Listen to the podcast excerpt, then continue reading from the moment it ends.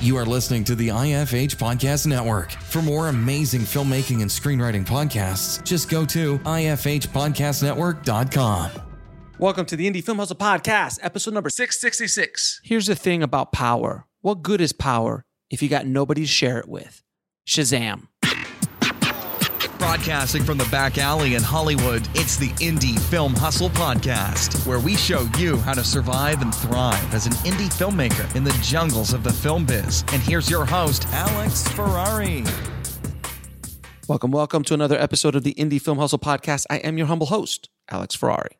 Have you ever wanted to learn from a Hollywood blockbuster screenwriter or even an Oscar winner?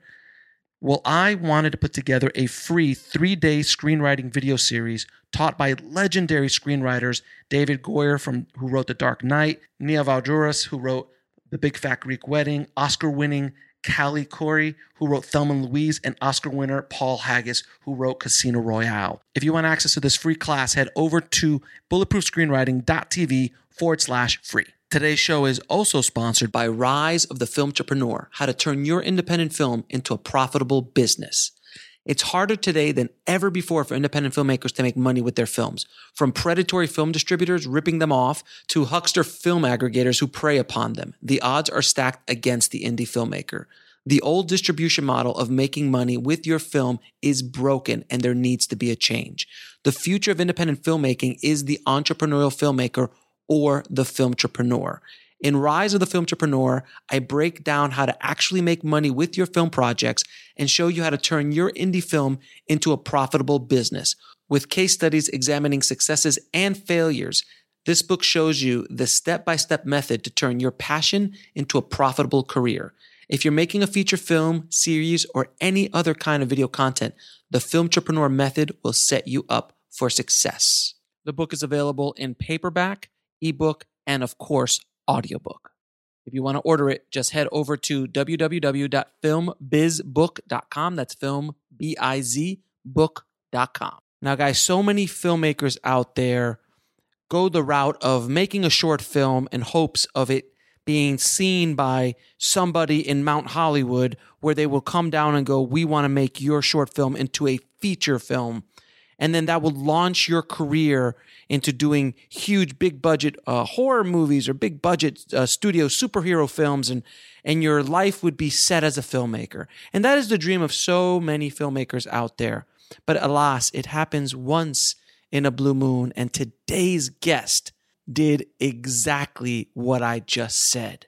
We have today writer director david f. Sandberg now, David made a short film, or actually made a bunch of short films back in 2013. He was just making it with his girlfriend, now wife, uh, in their house. Very simple, very low budget, not too complex, but they were scary as all hell. And one of those shorts happens to be called Lights Out. And that short went around the, the festival circuit, but didn't make a whole lot of noise for some reason. You know, he got here, got there, got a couple of awards, but definitely did not set the festival circuit on fire. So then he posted it up online uh, through YouTube, and all of a sudden, it went viral. People were watching it. It was going up tens of thousands, hundreds of thousands, up to millions of times being seen. And one of those people that saw it was director James Wan, the filmmaker behind the Conjuring universe, Saw, Furious 7, and Aquaman, just to name a few. Now, James helped him produce the feature version of Lights Out, which went on to make $150 million at the box office with a $5 million budget. His next film was Annabelle Creation, which also did obscene amounts of money. With a $15 million budget, it grossed over $300 million worldwide. And soon after that, he was offered Shazam, being part of the DC universe. And arguably, Shazam is one of the most fun, enjoyable uh, films in the DC universe, and it was uh, it's it's a it's a rag to riches story. He came from across the world, couldn't afford uh, an apartment here while the first movie was getting done. There were so many amazing stories that he gave us in this episode. So, without any further ado, please enjoy my conversation with David F. Sandberg. I'd like to welcome to the show David Sandberg. Man, how you doing, David? I'm Doing all right. How are you doing? As as good as I can be in this insane world that we that we live in. Uh, but I'm but I'm Yeah. doing well, man. I'm doing I'm doing I- I'm better than I should. Let's just put it Yeah. that way. Yeah, well, pretty much same here. Yeah. Yeah, so thank you so much for being on the show, man. I'm I'm a fan of of your work, and uh, I wanted to kind of talk shop with you for a little bit. So, um, first things first, why did you decide to be a filmmaker? What made you want to come into this ridiculous business? I I mean, I've always been fascinated by movies and always wanted to make movies. Like since I was very young. Like I think my dad bought a video camera when I was well, I think I was five actually. Um, so it's always been a thing, and I've always been sort of fascinated of about how it works and how to do it. And I, uh, you know, one of my early sort of memories, I, I remember because I was playing around with my dad's video camera and like, okay, th- this is how it works. And then I, I remember watching the Muppets as a kid, and they had this thing where they a musical number, and when they were changing angles, I was like, how do they do that? Because I I only knew like having one camera, so it's like, do do they everyone just pause at, at a certain moment and then they move it around and then they do it again? Like I was trying to figure out like how how, how does that work? Multi-camera thing. Uh, no, so it, it's always been my goal and it's always been what I've wanted to do. I've had certain other interests, but movies have uh, always been the thing. And uh, well, let's give a shout out to the Muppet Show for for our for for our we're similar vintages. I'm a little older than you, but we're similar vintages. The Muppet Show Yeah. was the thing, man, growing up. And by the way, everyone listening, all five seasons will be on Disney Plus uh, coming next month. So yeah, I saw that. that should be. That should be fun. Now, you also did a lot of uh, animated uh, shorts. What what what was what drew you? No pun intended. Uh, to uh, to animation when you first started out. It was actually a necessity. Like I've always liked drawing and you know like comic books and stuff like that. Uh, and then as I was in my early twenties or something like that, I really started messing around with it because it was something I could do all by myself. And my first real animated short was something I made after I was going to do a horror movie with some friends in Sweden. This was during the winter, and it was so cold that we gave up after just shooting a couple of shots. uh, and then when I got back home, it's like, "Ah, I still want to do something. So I made like a little animated. I mean, it, it was actually barely even animated. It was almost like a slideshow. But I made that, and this was in early 2006, and I put it up on YouTube because I'd just gotten an account there because it was like I didn't even know what it was. It's like, okay, you can upload videos, so I uploaded that, and it actually got some traction in Sweden. You know, got some views, and people seemed to really like it. So I made another short that got even more attention that went viral in, in Scandinavia, which got me like won some awards at like a film festival and um, started getting companies asking me to do like, hey, could you do a little animated short for our company that we can put up on YouTube or, or so I was starting to get you know work doing that. Not a lot of money or anything, but it was I was able to like start my own company, which was just me, but so I could um, charge people for it. Um, so I, I did that and did documentary work for a few years in Sweden, um, and and made an okay living out. Like sometimes I had money, so other times I had to uh, live off my wife, and because she had a steady job, you know. I, know Um, that, I know that feeling very well. Yeah. we're filmmakers. All- um, isn't it true that all filmmaker, all, all guy, well, filmmakers in general should have a spouse that is extremely supportive and also does not work in the business or has a steady job outside the business? it certainly helps. Yeah, I, mm-hmm. but the goal for us, for Lotta and me, my wife, was to mm-hmm. make things together, and that's what we started doing. We started making shorts together, and that's how we made Lights Out, which went even more viral than anything I'd done before, and which led to ending up here in Hollywood. So you make so you you've been and from my from my saw in your filmography, you were you were making shorts constantly. You're making these small shorts and just kind of putting them out, and then you made Lights Out, and you just posted it, not really thinking much. It was just another short. It wasn't like this is the thing that's going to blow me up or anything like that. We'll be right back after a word from our sponsor. And now back to the show. No, no, it, it was actually just the second short that Lotta and I made together. Oh wow! Because what happened was, you know, I'd, I'd done, I'd started doing like animated shorts Right, and things like I that, mean, and got got a little bit of a following on on YouTube from from Swedes because it was mostly in Swedish. Mm-hmm. Um, and then yeah, we did a little short called Cam Closer, Lotta and I, which was just two minutes or something like that. But we really enjoyed that, and we were like, yeah, let's keep doing this. And yeah, we saw a contest online, like make an under three minute horror short and win some prizes, and that's what we made Lights Out for. But yeah, it was only supposed to be uh, a contest submission, and I did win Best Director, but the movie itself didn't make like the the finalists, the top six finalists.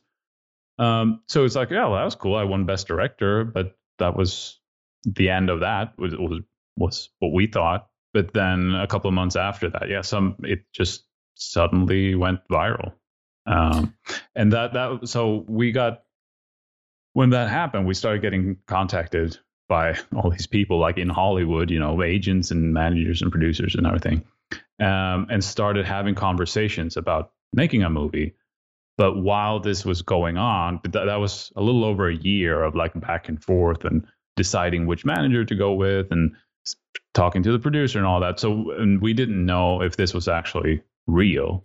So that's when where we kept making shorts because it's like let's let's not take this for granted. Let just let's keep making stuff. So most of our shorts were, were made in that period, uh, and we even started having these plans on uh, to to make a, a, a feature just Lotta and I, Mhm. which would have been difficult, but we had an It would, idea it would- that it would just be the two of you. It would have just been the two of you. yeah, the same way we made our shorts, just feature length, basically. That would have been interesting. That would have been taken. It, it would have, but yeah, before we got that far, the the Hollywood thing turned out to be real, and we we got to move here.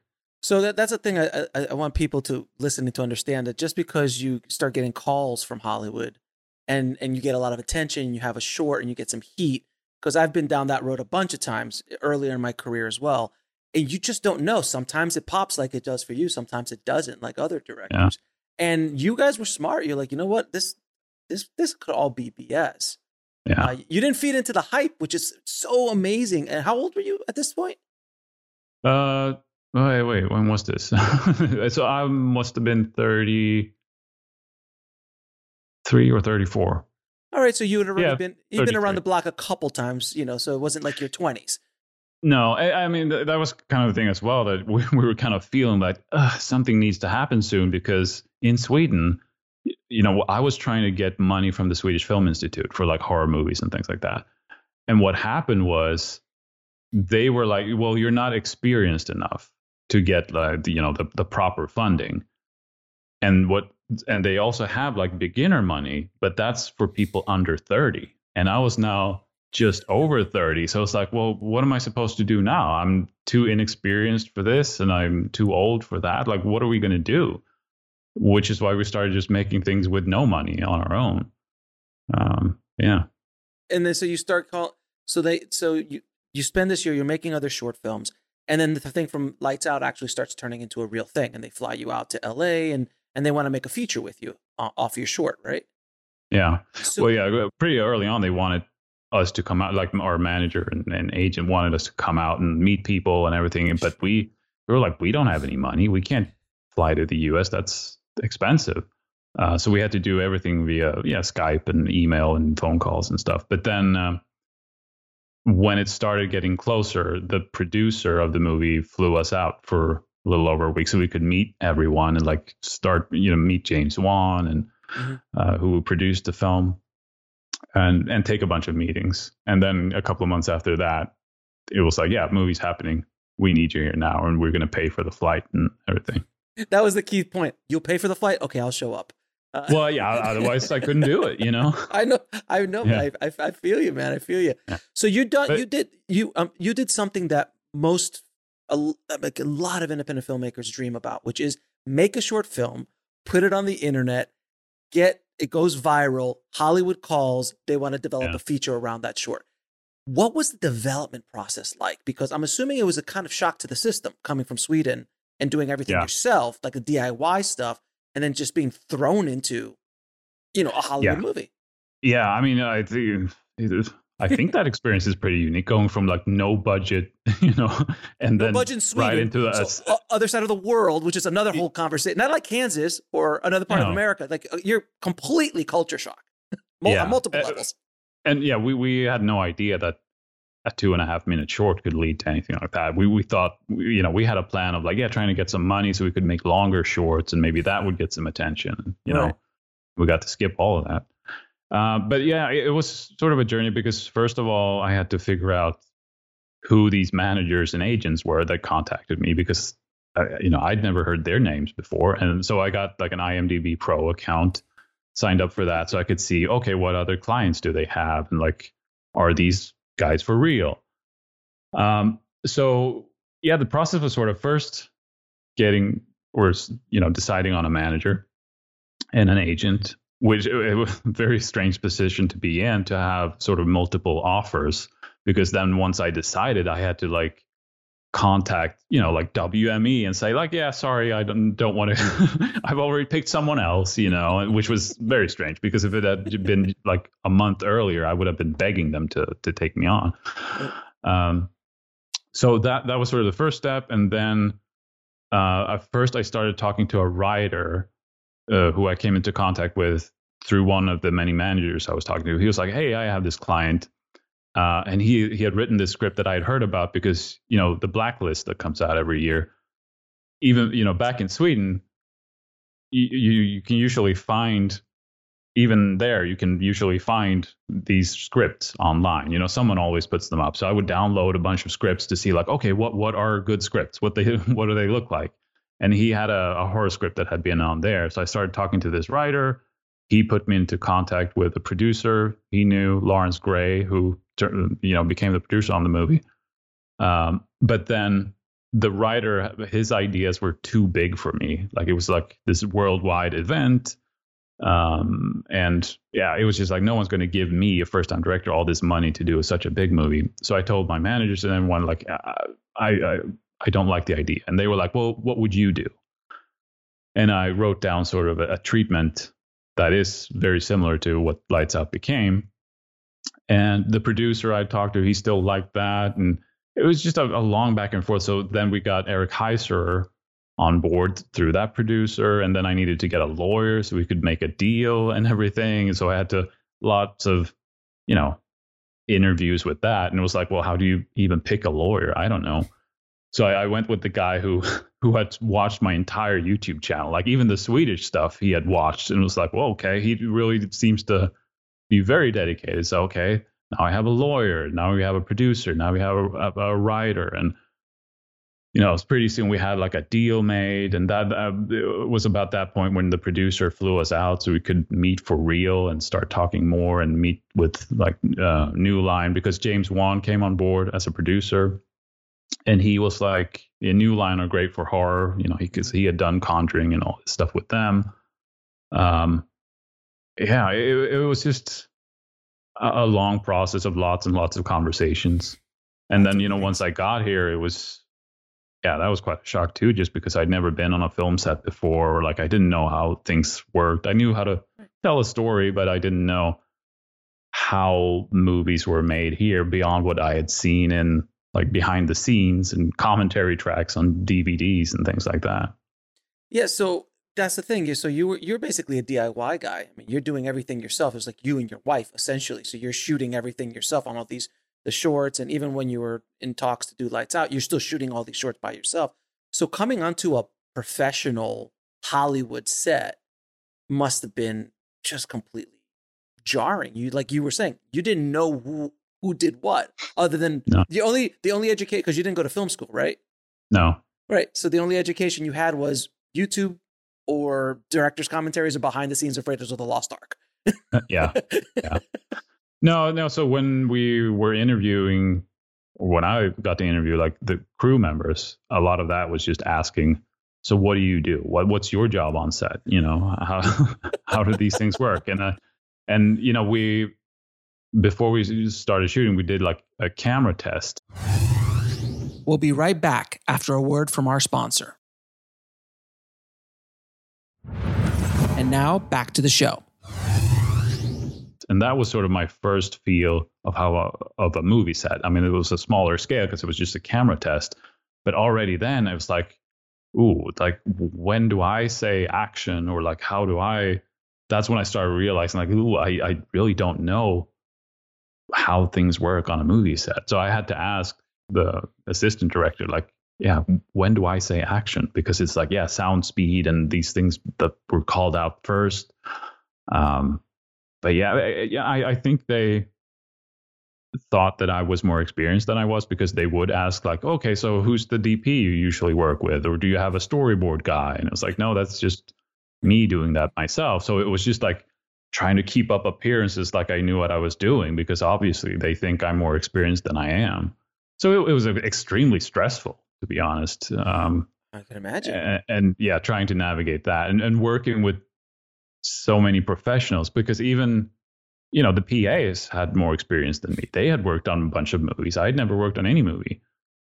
So, yeah, it was extremely stressful. and, and yeah, I could only imagine that the PAs uh, knew more than you. I mean, so you're going through that whole process. Um, did you have to deal with? I mean, because uh, you were that was like a five million dollar budget, right? Like you went yeah. from no money to yeah. a five million dollar budget, which is a substantial shock to the system and also the pressure and the stress of just having yeah your shoulders. Well, you'd think so, but I mean, what I discovered is that a five million dollar movie in the studio system oh, is the the absolutely lowest budget. Like they don't even know how to make a movie with less money than that, because I mean things are more expensive with unions and everything, and like overhead, and so. And I think on on Lights Out as well, crew members were saying like this feels more like a 1.2 million dollar movie or something because I think we had you know we had big producers on it and you know a lot of above the line money and things. Mm-hmm. Um, so yeah, I quickly realized that okay, you can't do anything because it felt like that. Oh, five million dollars. There are no limits to what we can do. right. um, but but then it was like, yeah, can we have rain in this scene? I was like, no, can't afford that. Oh, okay. And it actually was more limiting because I was told it was kind of in error, but because I would be like, hey, well, we can do this effect if we just do a split screen or, you know, we do this thing here. And they were like, well, that's not part of the plan because that a split screen is a, a visual effect. You know, that's and that's going to cost money, you know, to get a VFX company or whatever to do these things. And I was like, what? You can do that in the editing software or like, but the thing is, you know, when you're editing, I mean, you're you're just editing QuickTime files, you know, like ProRes or or whatever, like proxies, and then everything else is done by the the post company or the DIs. It was just very confusing. Of like, how can how can I not do these simple things that I can do in my no budget shorts? But what I then found out once we got into the editing process, then the editor told me that no, the VFX, they don't have a union. So anyone can do VFX. So you can do that yourself if you want to. We can get you the files and you can. But even that was weird because if I wanted, hey, I need this shot and this shot so I can do it myself, I need the raw files. And then it was like, well, that's a little bit of a cost to get that from the the, the company who's who's dealing with all the files and the, where we're going to do the DI and everything there was just so many things where that kind of felt more limiting than on a no budget short I, I would make myself, which was weird.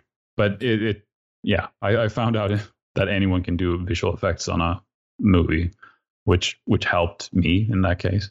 Now, when you were, and I've I've had this happen to me on set many times when I'm working, uh, when I was younger, especially when I was coming up. I'd imagine that some some people on the set picked up that you were not the most experienced director. Oh, oh yeah, yeah. I'm, I'm, they usually smell that out pretty pretty quickly, especially if you're a veteran. Did you have any pushback? Did you have to deal with any kind of politicking on set that you have to definitely? I mean, yeah. I mean, we had. I mean, th- these were guys who had worked on huge movies. You right. know, like X Men and like you know these things and and I think some of them were just doing it kind of like a favor to James Wan, or you know, wanted to be in his uh, circle. Mm-hmm. Um, and that, I mean, one one problem was you know, when we're doing the effect of the ghost being there and not being there, I mean, it, it's simple. Like you you put the camera down and then you shoot it with a person, and then without a person. You do a clean plate. Um, and what happened was, like, I was, got into this argument with the camera guy because, like, we shot the ghost there, and then it's like, okay, now let's do the clean plate, and he was like, we already got it. I was like, what? No, we we don't have it from this angle. No, no, but we got it from the other angle. That's fine, you know. And it was like, what are you talking about? Like, we, I can't cut between the two things. I mean, if it's off even a, a centimeter, yeah, it, it's not going to work. I mean, what I've then learned uh, on doing Shazam, like on a movie like that, the clean plates don't have to match that much, you know, because they they'll you know you can just do a somewhat similar move, or you like you can move the camera around and whatever, and they'll take the clean plate and like reproject it and track it and create a new shot um, that matches perfectly from that. So I mean, the camera operator on on Lights Out, I mean, he came from movies like that. So to him, it's like, well, we already shot that area without a person when we were over here, so they can just use that. Um, but that turned into an argument where I had to like, I think that was the first time I had to like raise my voice on that film set, where it's like, no, just put the camera here. Okay, press record. Okay, now we take in the actor, we do the thing, keep rolling. Now she steps out, and like I had to really do it like step by step. This is how we do it. So and there were a lot of things like that, and um, I've talked about you know with the DP as well. Like he was, uh, kind of, you know, he was worried about going too dark, and I was like, well, it needs to be really dark. That, that's what the whole out. movie is about. Yeah, yeah. it's called Lights But out. he was worried that, well, you know, if the studio thinks it's too dark, they're not going to hire me again. And right, politics. Uh, you know, yeah, there, there were a lot of those things that were extremely frustrating. Um, and you know, I'm not a very confrontational guy, so it it, it sort of builds up until I just can't deal with it anymore, and I, either I get depressed or I will have to raise my voice and and and get it done. You know and that's the reality of things that these are the kind of stories I love to, talk about because these are the things that are generally not in the press kit, generally yeah. not in, in the press tour of films. And filmmakers, when they watch a story like yours, they're like, "Oh my God, look what you know what David Sandberg did. He did Lights Out," and and you become one of those kind of like El Mariachi stories, right, yeah. you know, or Kevin Smith stories, like you know those kind of mythical stories. Like, oh my God, that's the thing.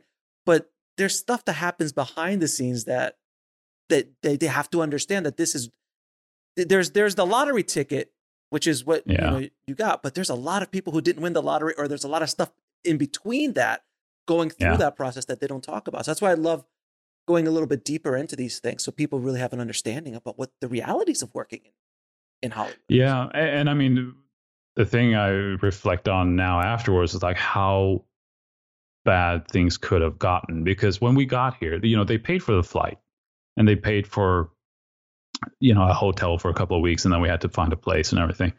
But the thing was that i wasn't didn't start getting paid until the movie was officially greenlit right. which was was weird because we we had like a production office with all these people there working and i was like well how can the movie not be greenlit? Like we're spending money. what's, what's yeah we're spending money. Everyone's here. It's like why am i not getting paid? Um so you know we had to first of all, you know, we borrowed everything we could from our families back home, like so we could survive. Uh, and then that money ran out, and so then we we borrowed money from the producer, we borrowed money from my manager, and it was like, it was this feeling of like, if this falls apart now, and movies can fall apart at any moment, like you can start shooting a movie and it falls apart, and you, you everyone has to go home. If that had happened, we would have been in so much shit because we wouldn't have been able to pay back people because that that was another shock coming here and finding out like what rent is in LA. It's very affordable to live in LA. Very extremely yeah. affordable. I mean, we were I mean, we lived in Gothenburg, which is not the cheapest city in Sweden and you know, our apartment there we thought was pretty expensive for us and we came here and we lived in half a garage in Burbank and the rent was two and a half times our big apartment in Sweden. And it's just like, holy shit. And and that's another thing. Everything happened so quick that we didn't have time to like sublet our apartment or anything. So we just sort of locked the door and got on a plane. And so, so that money was going as well. So it's like, I if this doesn't happen now, we're going to be in so much shit. We'll be right back after a word from our sponsor. And now back to the show. You know, and I, I'm sure there are, for every story like ours, I'm sure there's like a hundred or a thousand stories of people where it did go to shit and they were like It mostly goes broke and yeah. I- so I mean, we, we know how extremely lucky we were that I it that it worked out. I moved out here 12 years ago and I literally had n- I, I just all I had was a Final Cut system and my wife. We got an apartment in North Hollywood. We had I think 10 or 12,000 bucks saved up and I had no job. I knew two people in LA. My wife knew nobody and and we just like we'll we'll figure it out.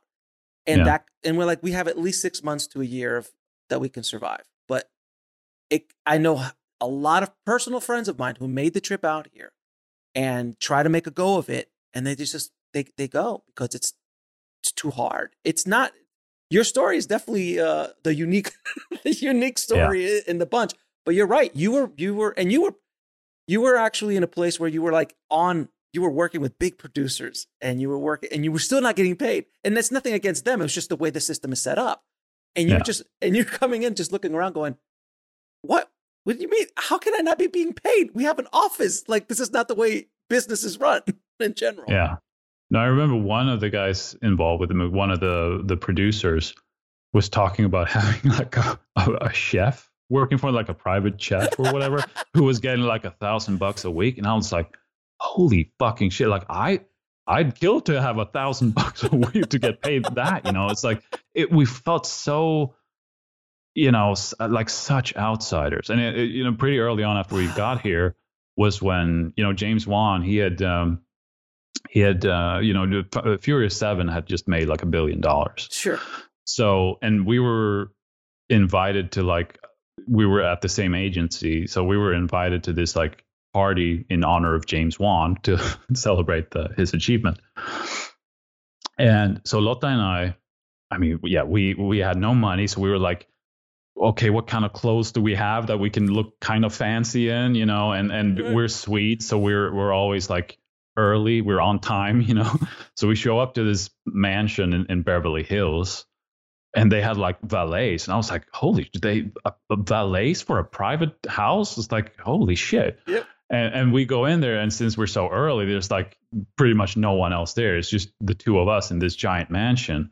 And then these people start coming in, and we were just like, we felt like such imposters, you know, like we had just snuck into this party. So we were just like standing in a corner, and you know, we had our own secret language, Swedish. So we were like trying to look like we were just having a casual conversation, but all we were saying was just like, holy shit, like, what are we doing here? This is just weird. And then like these celebrities would show up, like Vin Diesel and Adrien Brody, and like, holy, yeah, it, it was just surreal. And, and yeah, we were just two broke Swedes who felt like we had just gotten into a Hollywood party. Yeah, you're waiting for any time, any moment security would come in. Like you two, come here. You're not Yeah. supposed to be here. Just time Yeah. to go. Yeah. That that's insane. All right, so you had that experience, and obviously, Lights Out came out. It was a very big hit for the studio. Uh, it did very well, especially off of the budget that you made. So then they offered you your second feature, Annabelle Creation.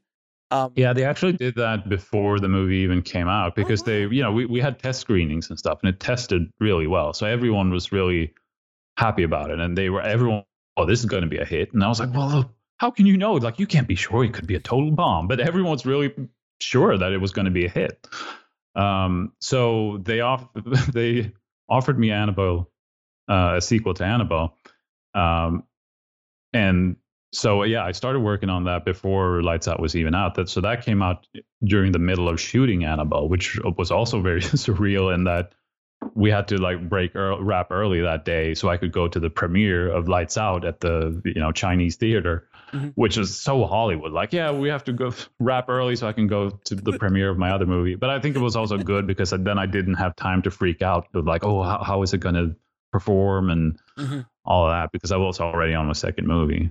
And th- that was also a thing where it's like I needed to find a second movie quickly because on the first one, you know, I got paid scale uh, Sure. for for that movie because it was my first one. And you know, scale on a five million dollar movie is still more money than I'd ever made before.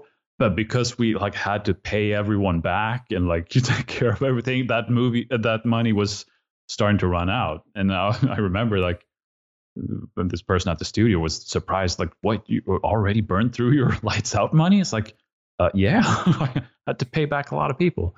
So that was, you know, I had to find something, the next thing quickly, and and and I was very happy that they offered me to direct Annabelle. So then, uh, what was the difference in experience from you know doing Lights Out to Annabelle? I mean, it was night and day. I mean, I still, to this day, Annabelle Creation has been the best experience so far because then, then I knew how movies worked, mm-hmm. like how a film set worked, and I knew all the steps.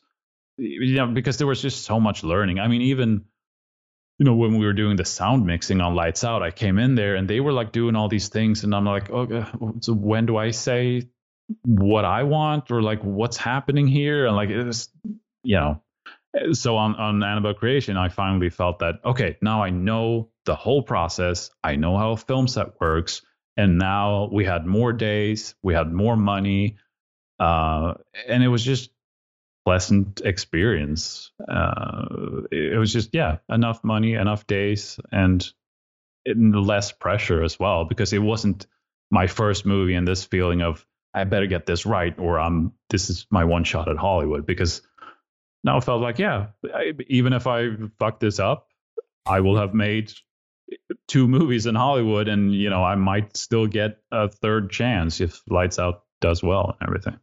Yeah, and and I'm I'm imagining that it was a good feeling like while you're in production on Annabelle that you're you know you see the returns and the reviews on Lights Out come out, and I'm sure that boosted your confidence a bit. I mean, we all go yeah. through imposter syndrome. I'm assuming you yeah. probably were you were oh, infected oh, yeah, with imposter syndrome all the time. No, and the thing was that I I hated Lights Out until we had test screenings of it because just watching it. I mean, first of all, I mean, the first times you watch it is it's temp audio, temp oh, yeah, music, and like temp effects, and like the colors aren't right, and it just feels really lame. So I was really depressed seeing like the first cut of it, and uh, thinking like, uh, maybe maybe we can cut a cool trailer out of it because there's some cool shots in there, but the movie just sucks. Uh, so we, you know, just started cutting out as much as possible. just like take out this, take out that scene, and trim this, and just to get it down to like the bare bones story. Like I just wanted as little of the movie in the movie as possible. So it's a very tight movie at, at 80 minutes.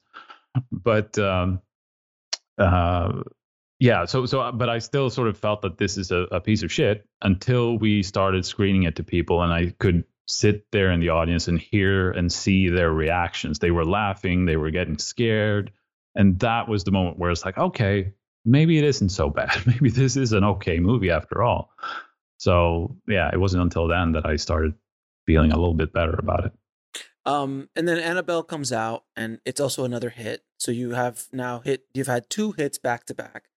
Yeah. And so you're you didn't even have time to worry about your sophomore curse. No. You know, the yeah. jinx. There's no there. You were in the middle and it was the your... same thing with Shazam that I got right. that job before Annabelle Creation was even out.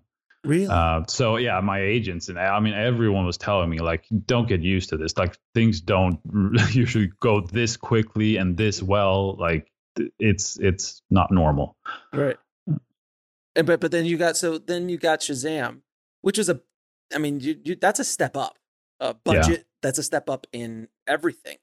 And yeah. Shazam, you know, you're in the DC universe now, which you know the DC universe has had a couple stumbles along the way on their side, and, and they have some, you know, obviously Batman and Superman and those kind of things. But it was rough. And then you got something like Shazam, which was coming out completely different. Than it's not a dark and broody movie. It is a fun, let's have some fun kind of movie. It's what I love about Shazam so much. It was just so much fun, and it's also in the story. It's great with the little kid that turns into. Mean, who doesn't want that story? So you know, what was it? What was it like going it, dealing with not only the pressure of a big studio movie and it's a big superhero yeah. movie, but also translating a beloved IP and character onto the screen that's never really been on the screen like that before. I don't, yeah, yeah. Never, never been at that level. We'll be right back after a word from our sponsor. And now back to the show. No, they did serials in the 40s and, and, a TV show in the 70s. Um, right. But no, yeah, no movies. Um, no, it, it was it, it, was interesting in that he's not as known as you know Superman or Batman right. or Spider Man or anything like that, and he hasn't had movies before, which I think helped a lot because it. I can't imagine like taking on like Superman or a Superman movie or something because there are so many expectations and there are so many like versions of you know some people will Superman has to be this way for them. Other people are like Superman has to be this. Shazam is like I mean he's been around for as long as Superman but he's never been quite as big or at least not recently. Uh, and there have been a lot of different variations of him in the comic book world as well. So it didn't feel like, oh, it has to be this one thing. And so it was a bit, that pressure wasn't as big, I don't think. And also the fact that it was something so different from what I'd done before felt like if I fuck this up, I don't want to fuck this up. But if I do, it's something that's completely different because then I can go back to horror. It was like, yeah, superheroes, that's not for me, uh, obviously, but horror, I can still get more chances there. But but yeah, overall, making the movie was like making my first movie again, just because there was so much to learn. And it was so big, and it was you know things that are sort of out of your control. Um, like for example, with visual effects on Lights Out and Annabelle Creation, I did some of the visual effects shots myself and even the ones I didn't, I would shoot in such a way that I would know exactly how to put it together myself if I would have to.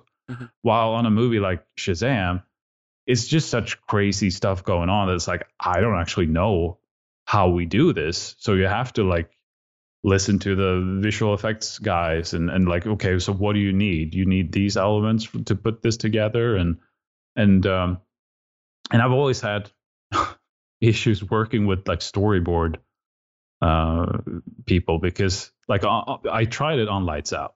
Mm-hmm. but then it was like you know they would go off and draw things and then they'd come back with all these shots and it's like but i want to design the shots. I mean if if they're doing that then they're kind of making the movie you know? Uh, so i had real problems with that. So on annabelle creation there was just a couple of sequences where we need the storyboard. So for some of that i would draw really simple things myself because I didn't have time to do them properly all by myself. So I would draw, you know, little thumbnails and it's like, yeah, just do this, but make them look better. Uh, and then on Shazam, I finally got into this thing of like, I don't have to do. I mean, I, I I can do a lot of revisions with them, but I also don't have to do exactly what they draw. It's just sort of a starting point, and then we can work it from that. You know, it was more uh, uh, getting the action right so we can take that to previs and so on. But, but yeah i've always had that feeling of i don't want to give up all this work especially not like figuring out the shots because that's sort of what filmmaking is to me. Right. Uh, yeah. Now so working on a on a film of this magnitude and this kind of scale and i think you're right because shazam's not superman batman or spider-man or uh, something that's so well known there wasn't as much a pressure attention. Like I remember when I saw the trailer, I'm like, oh, I that's gonna be interesting. But it wasn't like, but when the next Batman comes out, everyone starts thinking of of uh, of Nolan. Or when Superman came out, yeah. like everyone starts thinking of Donner or you know or X Men. There's so much comparison and like things tough. to live up to, and you know. So in 40 years, when they make a reboot of Shazam, they're going to be like, but David Shazam. You've got to live up to the David Sandberg Shazam. So, the, so the pressure's not as much, but working inside, I mean, working inside the studio system with Lights Out and Annabelle, that's a, a certain level. But when you're dealing within the studio system uh, with so much money at, at risk here, what kind of pressures are you dealing with creatively? Because you're just you're just you know you're being hired as a director to tell the story, to direct yeah. the film. But there is so many other kind of pressures, which just like I mean, I don't even know. I don't even know what the budget was. If it was, I, I think a hundred million. Yeah, it was like a hundred million dollars. Yeah. So when the, you've got a hundred million dollars on the line, people are are a little bit more on hand. and there's yeah, it's, it's you can feel the some of the concerns more like you you know. I mean, they're in any movie they're going to care about casting and um, but, but maybe it's a little bit more and then you know a lot of they'll look more at different choices it's uh, and, and just making sure that is this the right way to go um but i i, I think they're quite open at, at warner brothers because i've heard stories from other people working with on certain movies at certain other studios uh, not just superhero movies, but the, the movies of that size, Mhm. uh, where it like I've heard horror stories where a director comes in and they already have like previs for the action scenes, and it's like, you know, I wouldn't. That that sounds awful. Like so you so you just do So the why am I here? the the dialogue scenes or like and uh, you know I I didn't have that was the good thing about Shazam that I got to do all those things and I got to cast it and you know because there wasn't already a Shazam cast for the universe or whatever so it it, it felt quite free in, in that way uh, but but yeah of course people care a lot when it's that much money at at stake you know Right, and and and launching a new IP based off of a new filmmaking IP is based on an old IP. Um, one Yeah. thing I, I have noticed too in your films is that uh, I think I saw a video. You, I think you were saying it on one on, on one of your amazing YouTube videos about characters, and like the more characters you have, the more complicated things get. And man, Yeah. Shazam has a lot of characters to deal with. So, what tips Yeah. can you give in regards to other other than not having so many characters? So you had you had an obscene amount of characters, yeah ton of visual effects. yeah You know how? And you, I mean, Shazam two two is even worse because now all the all, All those- the all the kids. I mean, they, they now they all have superpowers. So the, you know, all the action scenes are with most of them. You know, and Mhm. uh, yeah, it's it's quite an ordeal. It- eh, no, eh, it's just like a lot of figuring out. You know, like for Shazam, I would do like this overhead view of the carnival and and because it was even more complicated at one point and i had all these like icons that i animated to just keep track of okay this person is here and then they move here and then this happens of it's just so much to keep track of which you know once you when you see a finished movie it doesn't seem that complicated because yeah of course they cut to this and then this guy's here and then they fly there Yeah, sure. you know, it, it seems obvious, but to get there is just so much work and worry of like, oh, how how how how is this going to fit together? And yeah, It, it, it's it's yeah it's it's not as easy as it looks. I mean, you make it look easy, so that's that's that's, Yeah. that's why you get hired. right. no, but I, I yeah, I don't have a good solution for it other than yeah, don't do stuff where where you have six superheroes all the time and and or and then seven sins and yeah, back yeah, it's so much. you you look stressed out just talking about it. Well, yeah, yeah. No, but it was interesting because I, I wanted to. I, we we tried to fit in a little horror movie between Shazam one and Shazam two. Um, it didn't work out for a bunch of reasons, and I mean, COVID uh, Stopped you know, everything, yeah. Stopped everything as well. So I, I was very sad about that because I really wanted to have that sort of palate cleanse. I mean, it's it's a great problem to have. It's like, oh no, I get to do a second superhero movie in a row. You know, Oh darn! yeah no but but it, it would have i really look forward to you know next movie it's definitely going to be smaller like we wanted to do this little horror movie where a lot of it is just a guy in a cabin you know? It's like oh would have been so easy to shoot. And and i mean when you when you look at like dramas and things it's like ima- imagine how easy it is to shoot that because once you cut it you almost have your movie. It's not like months Mhm. of vi- visual effects reviews and uh, over and over again and just all this complicated stuff. It's just like yeah, it's people talking and a little drama and then it's over you know Yeah, and then maybe maybe you you clean out a little thing here. You clean out a license plate there in visual effects, something simple. yeah but nothing nothing is crazy. So at what point in the process did you because I'm assuming that as you're making Shazam, when did you feel that you had something that was fun? Or did you have the same feeling as you did Lights Out? This is horrible, my career is over. Oh my God. Um, it felt some of it felt pretty good. Like uh, I would watch certain things back on the dailies. You know, you get an iPad where that you can access all the dailies. So there were things there where I would like rewatch at the day's end. It's like, yeah, this is this is pretty cool. I think this is pretty good. We'll be right back after a word from our sponsor. And now back to the show. And I, you know, I, when we shot the first sort of Shazam scene we shot was in the convenience store when he gets shot for the right. first time. It's like, hey, I'm bulletproof.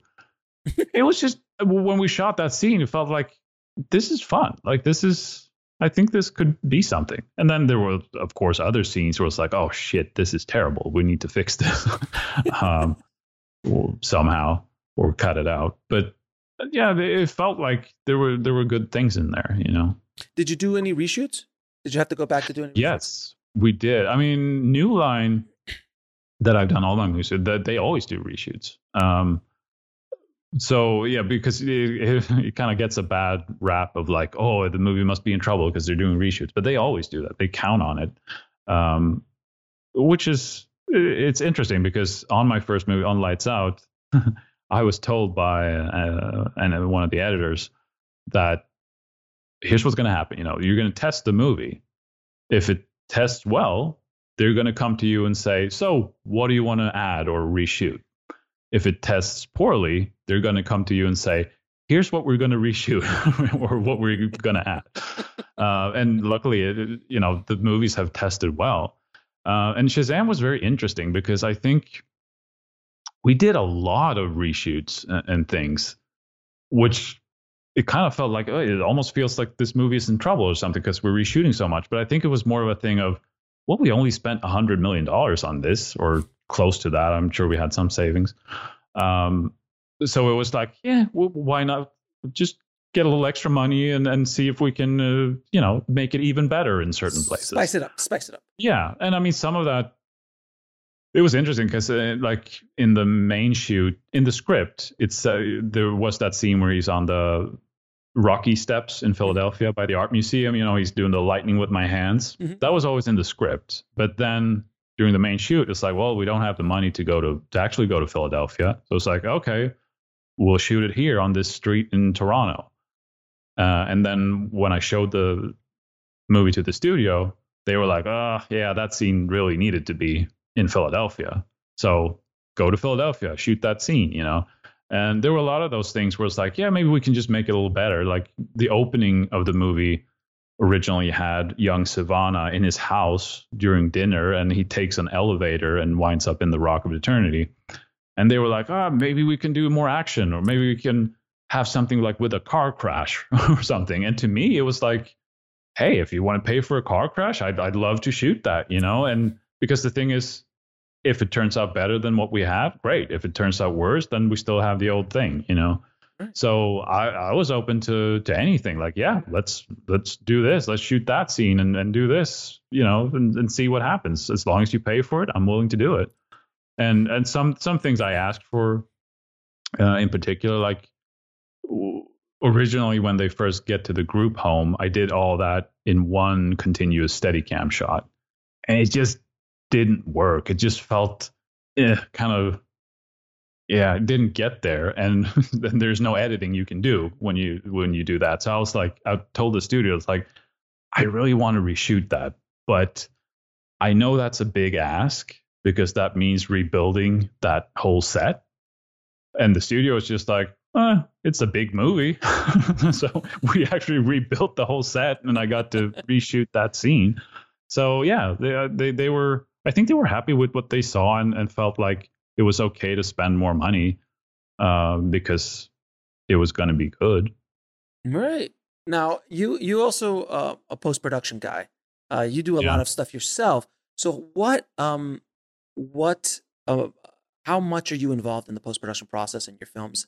Uh, from lights out all the way to Shazam, because like you were saying earlier, you're not doing all the visual effects, but do you even still do titles or, or stuff like that? Yeah, yourself? I mean, certainly for Shazam, uh, I never did any final thing. I think some of the overlays for the news is mine, the newscast, but otherwise I did tons of temp effects mm. um, because you know when you do uh, test screenings, I mean we do that quite early on, and you just you want it to look all right, you don't want all these blue screen and, and weird things in there. So I would do a lot of temp effects myself just to try to get it as closely as possible, which is, is pretty fun because then when you do temp effects, it only needs to be good enough for one quick viewing. You know, no one's going to rewind and look at it again. Mm-hmm. Um, so that's a lot more fun than when you do final visual effects because there's so much work for those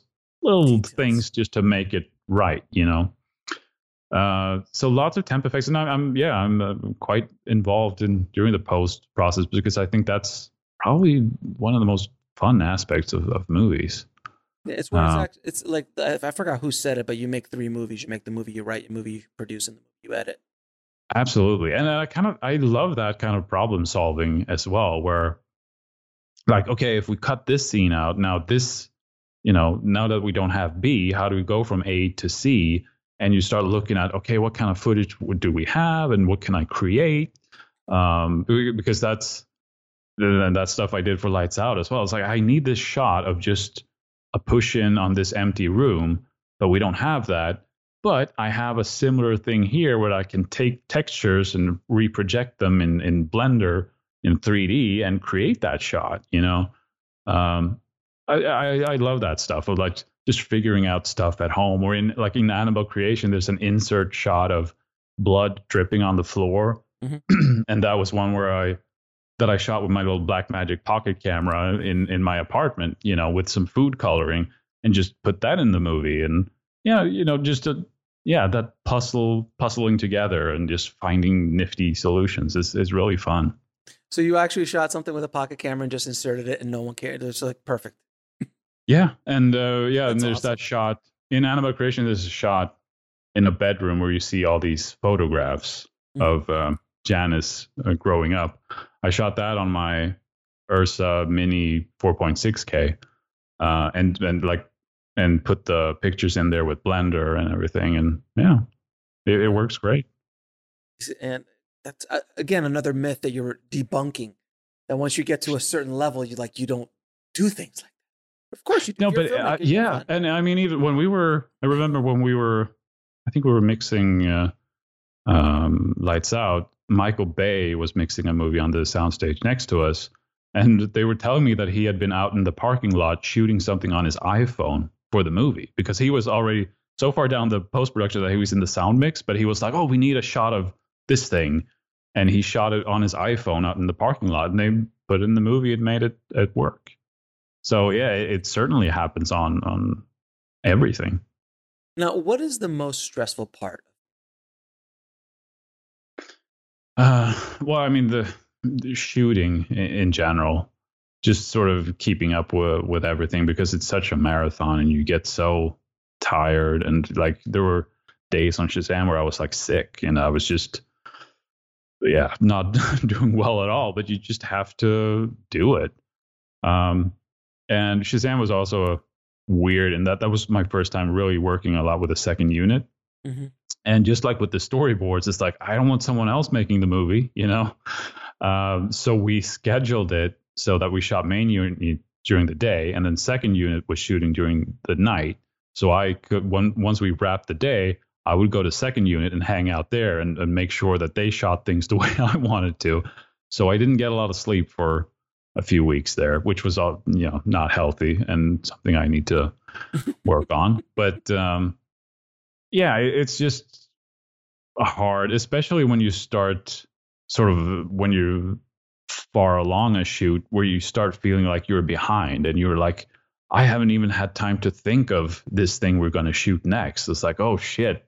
Like when, when it feels like things are just coming at you at a quicker pace than you can keep up with that's very stressful. And you you need to sort of just take any moment you can and just sit down and think about how you're going to do all these things. Now, do you suffer from the same thing as I think I do and, and many directors do is when when you're done on the last day of production, isn't that that kind of depression starts setting in like uh like you've built that family if it's been a good experience obviously if it's been a bad experience not yeah. so much but do you get that kind of feeling too like uh, not yeah, not quite. not that soon. I mean, when, first when you wrap the movie, it's like, oh, it, it's over. like I'll get to sleep for a few days, you know. Um, but certainly, yeah. Once you've once you're finished with a project, you get that feeling of like, oh, well, what now? And you know, and it, it feels kind of empty. And, and that happens with even with short films and stuff as well. We'll be right back after a word from our sponsor. And now back to the show. Like you're, you have a purpose and you know what you're doing, and then it's done. And it's like, uh, that was it. Okay, what now? You know, always looking for that next high, if you will. yeah. As a but it, it's, just that, that, yeah, in the moment you have a purpose and you know what your future is going to be like. Mm-hmm. And then afterwards, it's like, okay, well, what's my future now, and what's my goal now, and what what's what's going to happen, you know? Now, I have to ask you about uh, your little. I need to know the backstory about your little known four hour feature film um, that uh, that got released called I, I Flip You Off for Four Hours, um, which is an official film. It's officially on your IMDb as a feature film. So when I saw that, I was like, wait a minute, what is that in here about this? And I started looking at it and it is available on YouTube. Can you please tell us the backstory of that film? Yeah. no, what happened was I I was talking in one of my YouTube videos about the fact that, you know, being a YouTuber isn't my job. Right. So I don't really have to care about views and and uh, all of that stuff that that YouTubers have to worry about, like, oh, how's how's my channel doing and everything. And as an example, I was like, you know, I, I can do whatever I want. And as an example, I had a screenshot of a movie called "I Flip You Off for Four Hours" with just a picture of me doing that.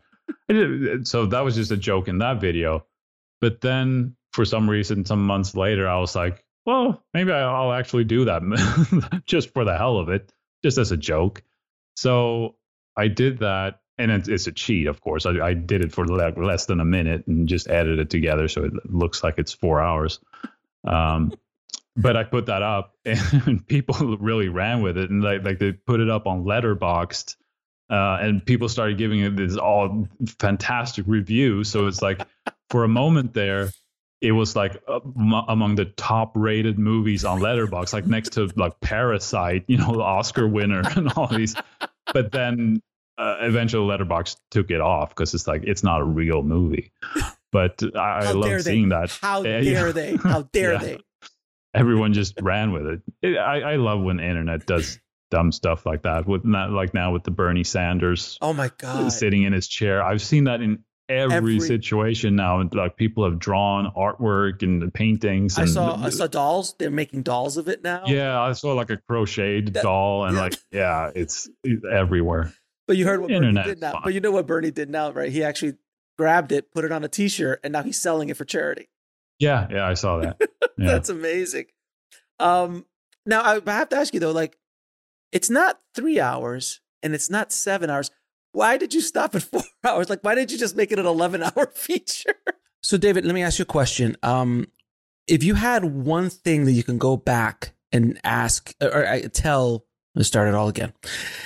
So, if you could do one thing and say one thing to your younger self before you started directing at first, like the one thing that you wish you would have known before you started going down this directing journey, what would that be?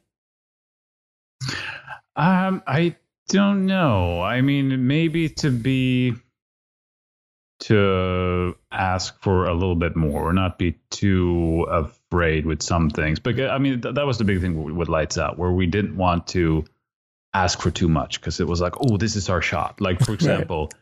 Lotta, you know, she really should have been a producer on the first movie. I mean, we're sort of correcting these things now. We started mm-hmm. our own production company and, and whatnot.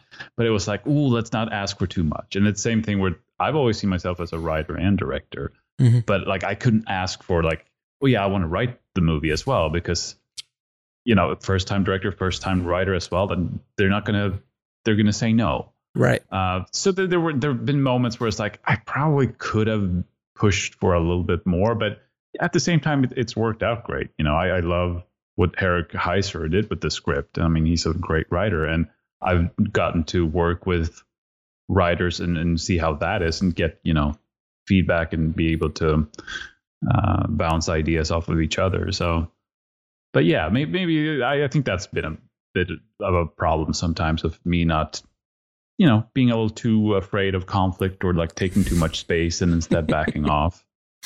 Yeah, just ask for a little bit more. I, I, I feel I feel that a lot of artists are like that. I was like that as well. I, you know, I, I would do jobs God, for anything. It's like I just you're gonna pay me to do this? Oh, sure, whatever you want to give me. yeah, that, yeah, that's been a, constant problem of you know back in Sweden. Now it's great having like agents and managers dealing with that, so they can be the bad guys. You know that, that that's been awesome. Now I'm going to ask you a few questions. I ask all my guests. What advice would you give a filmmaker trying to break into the business today? Well, I mean the what I always say because it's it's it was my path. It was to just keep creating things mm-hmm. because the more you create, I mean, for everything you do, you're gonna learn. Even if it turns out to be shit, then you learn what not to do, and you're gonna get better and better for every short or every little creative thing you do. Um, and it just you you know it's like buying more lottery tickets because you know one of those things you do might really resonate with people um, it, we had no idea that lights out was going to become the thing it, it did. Um, and also, you know, whenever I do something, I always think it's shit halfway through. whatever it is, if it's a short or it's a feature, halfway through, I think it's shit and I want to give up. But that's you ha- have to actually finish the things you start, even if it feels like it's shit, because you don't know how you'll feel about it later on because uh, whenever you know you do the next thing, it, you, you think like, well, why do I suck now? The previous thing I did was good, but when you were making the previous thing, you hated that too. So you just never know. I think that's basically just being an artist. yeah, Many, it is. It is is is the cross we have to bear. Um, now, what is the lesson that took you the longest to learn, whether in the film business or in life? Hmm. Oh, that's a really good question. I mean, if something, I'm, I'm still just trying to figure out the best way to do certain things. Like, best is it, uh, you know, storyboards or Mm-hmm. Uh, you know, I, have been experimenting with so many different things, with everything from shooting action figures to just walking around a location and shooting things. You know, trying to find shots even without people and like cutting together that stuff. And I'm still working out what is the best, quickest way to get my thoughts and ideas across to other people. Uh, and it, it's it's hard, but yeah, at, at, the moment I'm using a Blender a lot to do like mm-hmm. little animatics and and animated things and boards, and uh, yeah, that, that's been working pretty well. What is the biggest fear you had to overcome to make your first film? Uh, well, I, again, I think it's has a lot to do with knowing that I, I mean, being confident in myself in many mm. ways. Because, like, on that first movie, there were arguments where I felt like, well, these guys have done it for so long. So, of course, they have to know better than me. They, they have to be right. I have to be wrong because mm-hmm. I'm new at this. But I wasn't always wrong. there, there were things where, like, no, I do know this. So, experience does not always make you right. so you, you could, yeah, even experienced people can be wrong, and I think that's something that can be good to know sometimes. And what are three of your favorite films of all time? Uh, Aliens is up there. Uh, mm-hmm. Raiders of the Lost Ark. Um, yeah, I mean it sort of changes a lot, mm-hmm. sort of, but but yeah, those two and like the Thing, you know, John Carpenter's The Thing, and but yeah, I think Aliens is probably the movie I've seen the most. That was like over and over. But it's it's a masterpiece. I mean, it's it's yeah, it's, it a, it's, it's an absolute masterpiece. I mean, Cameron. I mean, Jesus, man. I, I mean, I've. Oh God. Did you ever see um the uh the the you've seen the Abyss obviously? Oh yeah, both yeah. Did, versions. Did you see? Times. Well, and obviously James's version is much much better. I think the with with yeah. the wave with the tidal wave. It is wave. a little long, but it's uh, yeah. But the tidal wave makes it it, it yeah. does work.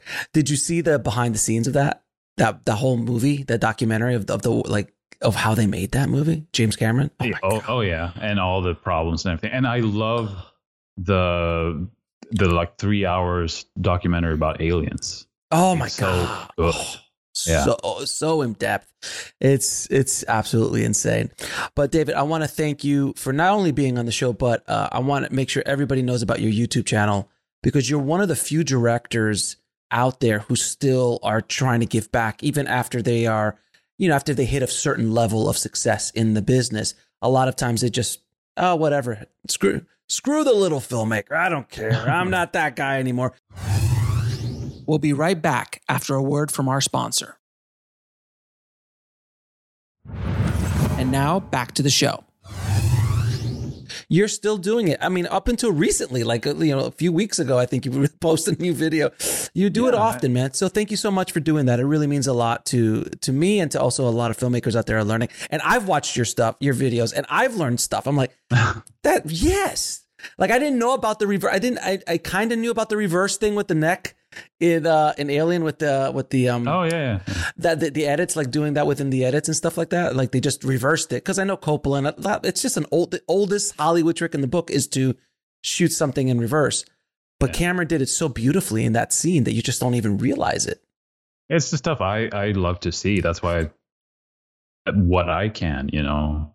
But but I I do understand why directors don't do it because you kind of reveal things where uh, uh, you know you can get things in a movie that seem like they were intentional or brilliant and maybe it was just an accident or like something that just oh well we were going to do this and then that fell apart so we just slapped something together and it happened to work you know? Like you you kind of reveal your the magic. or like the, uh, yeah, yeah, yeah. Like you, re, you you pull the curtain back a little bit and sometimes directors want to keep that magic a little yeah, bit. because then people can think that oh, he's a genius doing all these things, and I'm like, yeah, I'm I'm not a genius. I'm very open with that.